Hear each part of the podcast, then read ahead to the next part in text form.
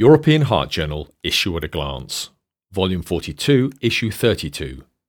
Focus Issue Heart Failure and Cardiomyopathies. By Editor in Chief, Professor Filippo Crea. Read to you by Morgan Bryan. The complex relationships among heart failure, cancer, lipid lowering, and an update on cardiomyopathies. This issue opens with the special article entitled the Tobacco Endgame Eradicating a Worsening Epidemic, a joint opinion from the American Heart Association, World Heart Federation, American College of Cardiology, and the European Society of Cardiology. The authors note that tobacco use continues to be a primary contributor to the global burden of disease, causing an estimated 12% of deaths worldwide among people greater than or equal to 30 years of age. Annually, tobacco kills 8 million people around the world, including 1.2 million non smokers who are exposed to secondhand smoke. Globally, 21% of adults, greater than 1 billion people, are currently smokers, and greater than 80% of the world's smokers live in low and middle income countries. Most adult smokers report wanting to quit, but too many find it challenging to quit successfully.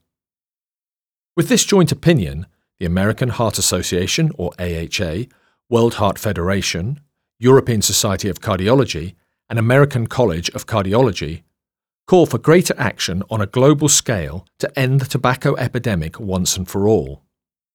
Governments must take more immediate action to implement the WHO's MPOWER 7 framework, which outlines six essential policy strategies proven to reduce tobacco use, as contained in the WHO Framework Convention on Tobacco Control. To help accelerate progress made through the WHO's Commit to Quit campaign, countries must fund comprehensive tobacco prevention strategies that allow full implementation of the MPOWER framework. Furthermore, governments must effectively regulate electronic cigarettes and other emerging tobacco products to protect young people and improve public health. Similar considerations apply to the growing epidemic of e cigarettes. This issue continues with a focus on heart failure and cardiomyopathies. An interrelation between cancer and cardiovascular diseases is well established. In particular, patients with heart failure, or HF, have an increased risk of incident cancer. In a clinical research article entitled Statin Associated Lower Cancer Risk and Related Mortality in Patients with Heart Failure, Qing Wen Ren from the University of Hong Kong Shenzhen Hospital in Shenzhen City in China and colleagues indicate that data relating to the association of statin use among patients with HF on cancer risk and cancer related mortality are sparse.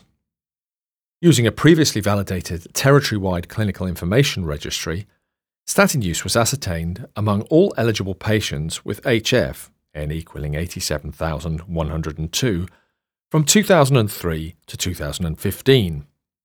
Inverse probability of treatment weighting was used to balance baseline covariates between statin non users with statin users.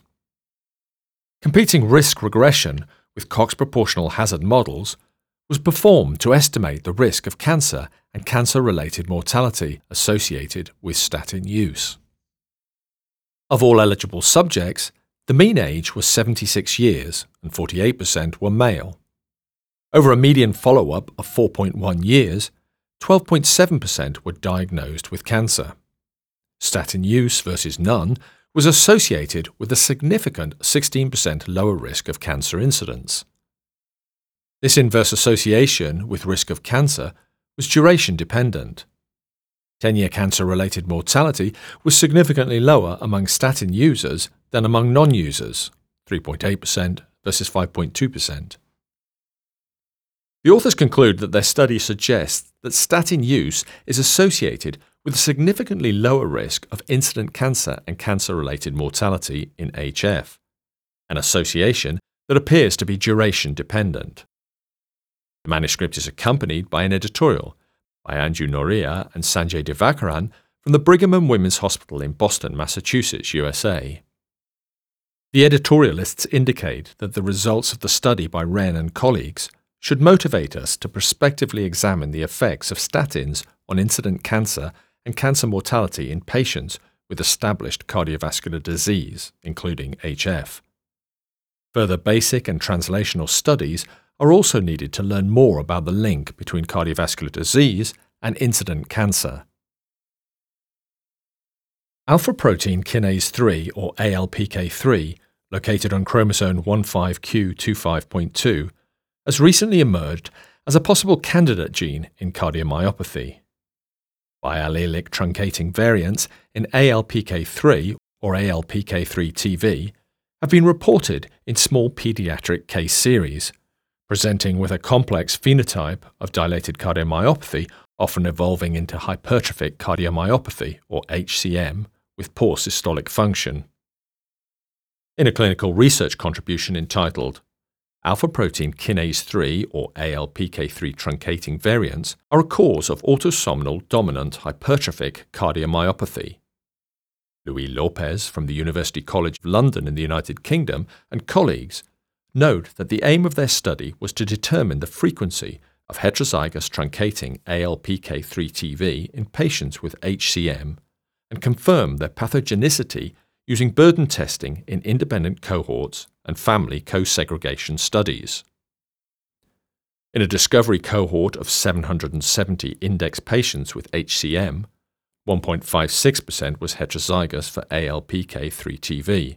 Odds ratio, or OR, 16.01 compared to the Genome Aggregation Database, or gnomAD, population.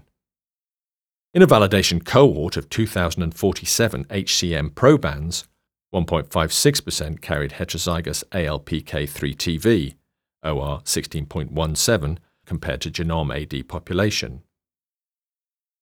Combined logarithm of odds score in seven families with ALPK3TV was 2.99.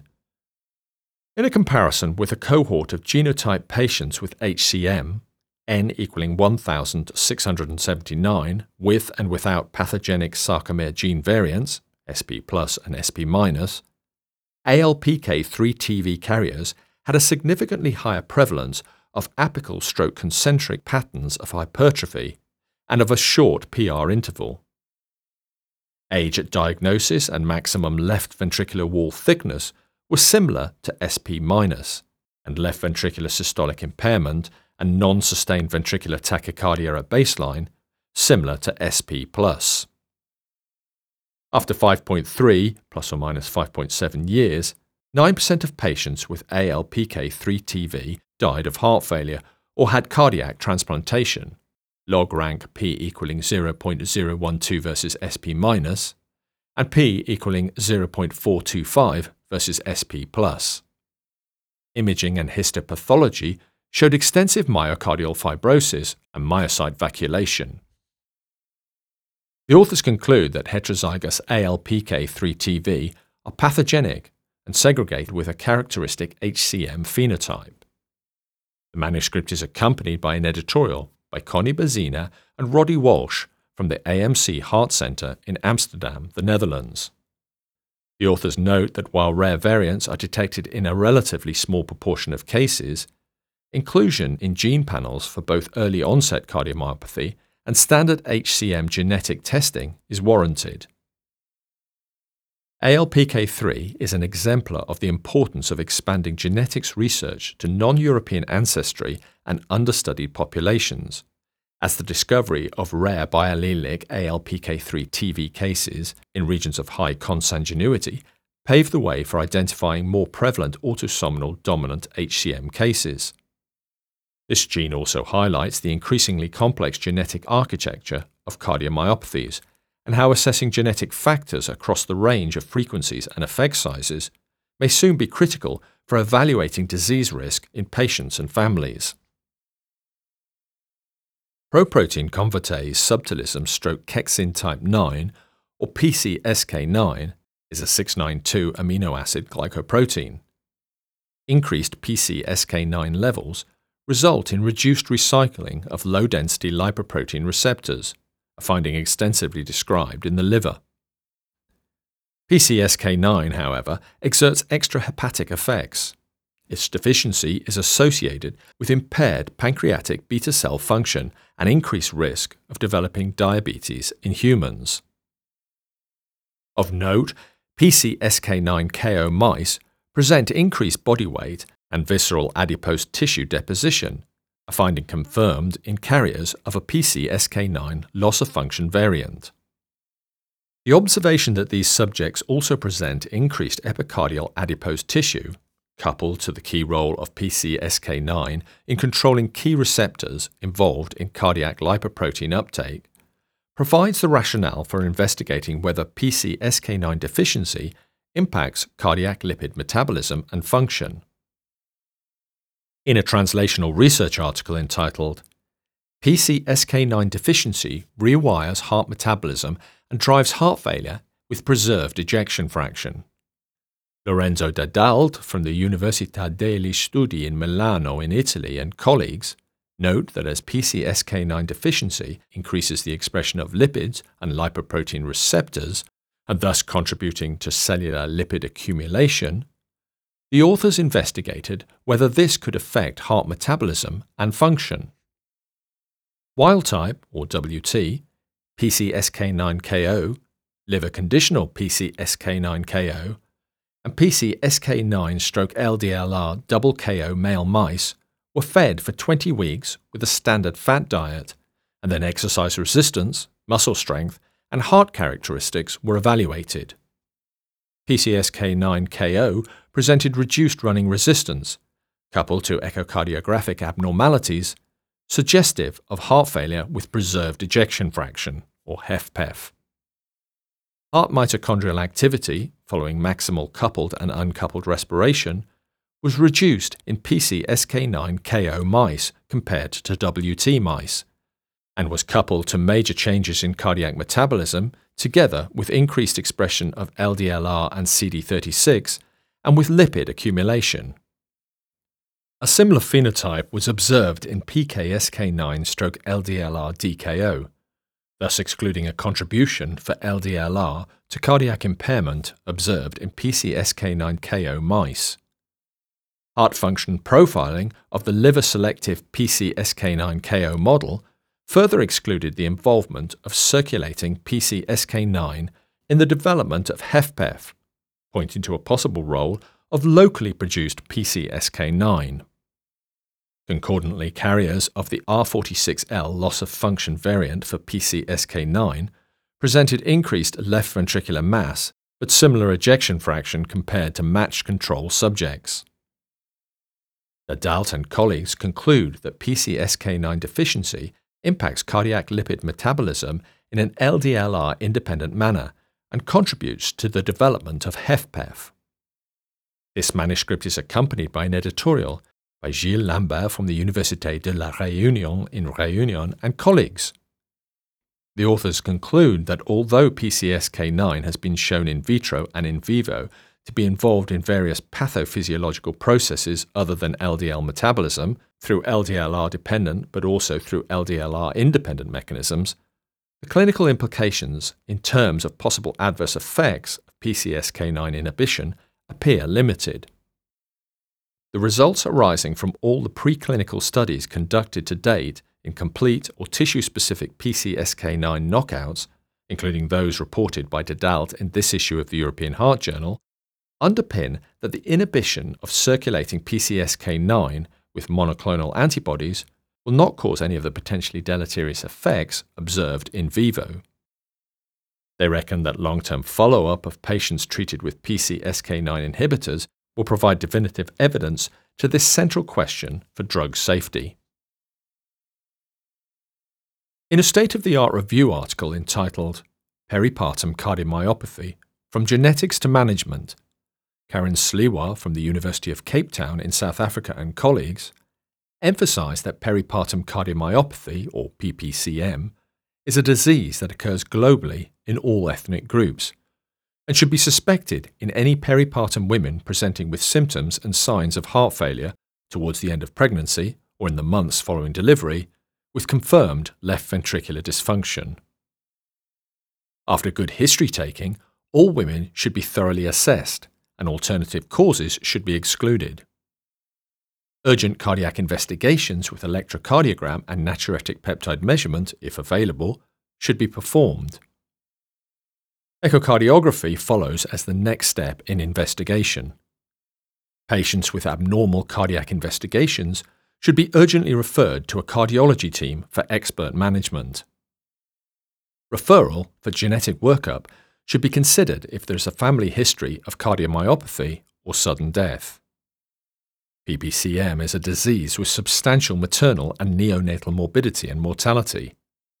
Maternal mortality rates range widely from 0 to 30% depending on ethnic background and geographic region. Just under half of women experience myocardial recovery. Remarkable advances in the comprehension of the pathogenesis and inpatient management and therapy have been achieved largely due to team efforts and close collaboration between basic scientists, cardiologists, intensive care specialists, and obstetricians. This review summarizes current knowledge of PPCM genetics, pathophysiology, diagnostic approach, management, and outcome. This issue is also complemented by two discussion forum contributions. In a commentary entitled Congestive Pulmonary Edema during Veno-Arterial Extracorporeal Membrane Oxygenation Support, a plea for balloon atrial septostomy, Martin Gluckner from the Hôpital Marie Lannelongue in France and colleagues comment on the recent publication Prevention and Treatment of Pulmonary Congestion in Patients Undergoing Veno-Arterial Extracorporeal Membrane Oxygenation for Cardiogenic Shock from Enzo Lusebrink from the Klinikum der Universität München in Germany. Lusebrink et al. respond in a separate comment. The editors hope that this issue of the European Heart Journal will find the interest of its listeners.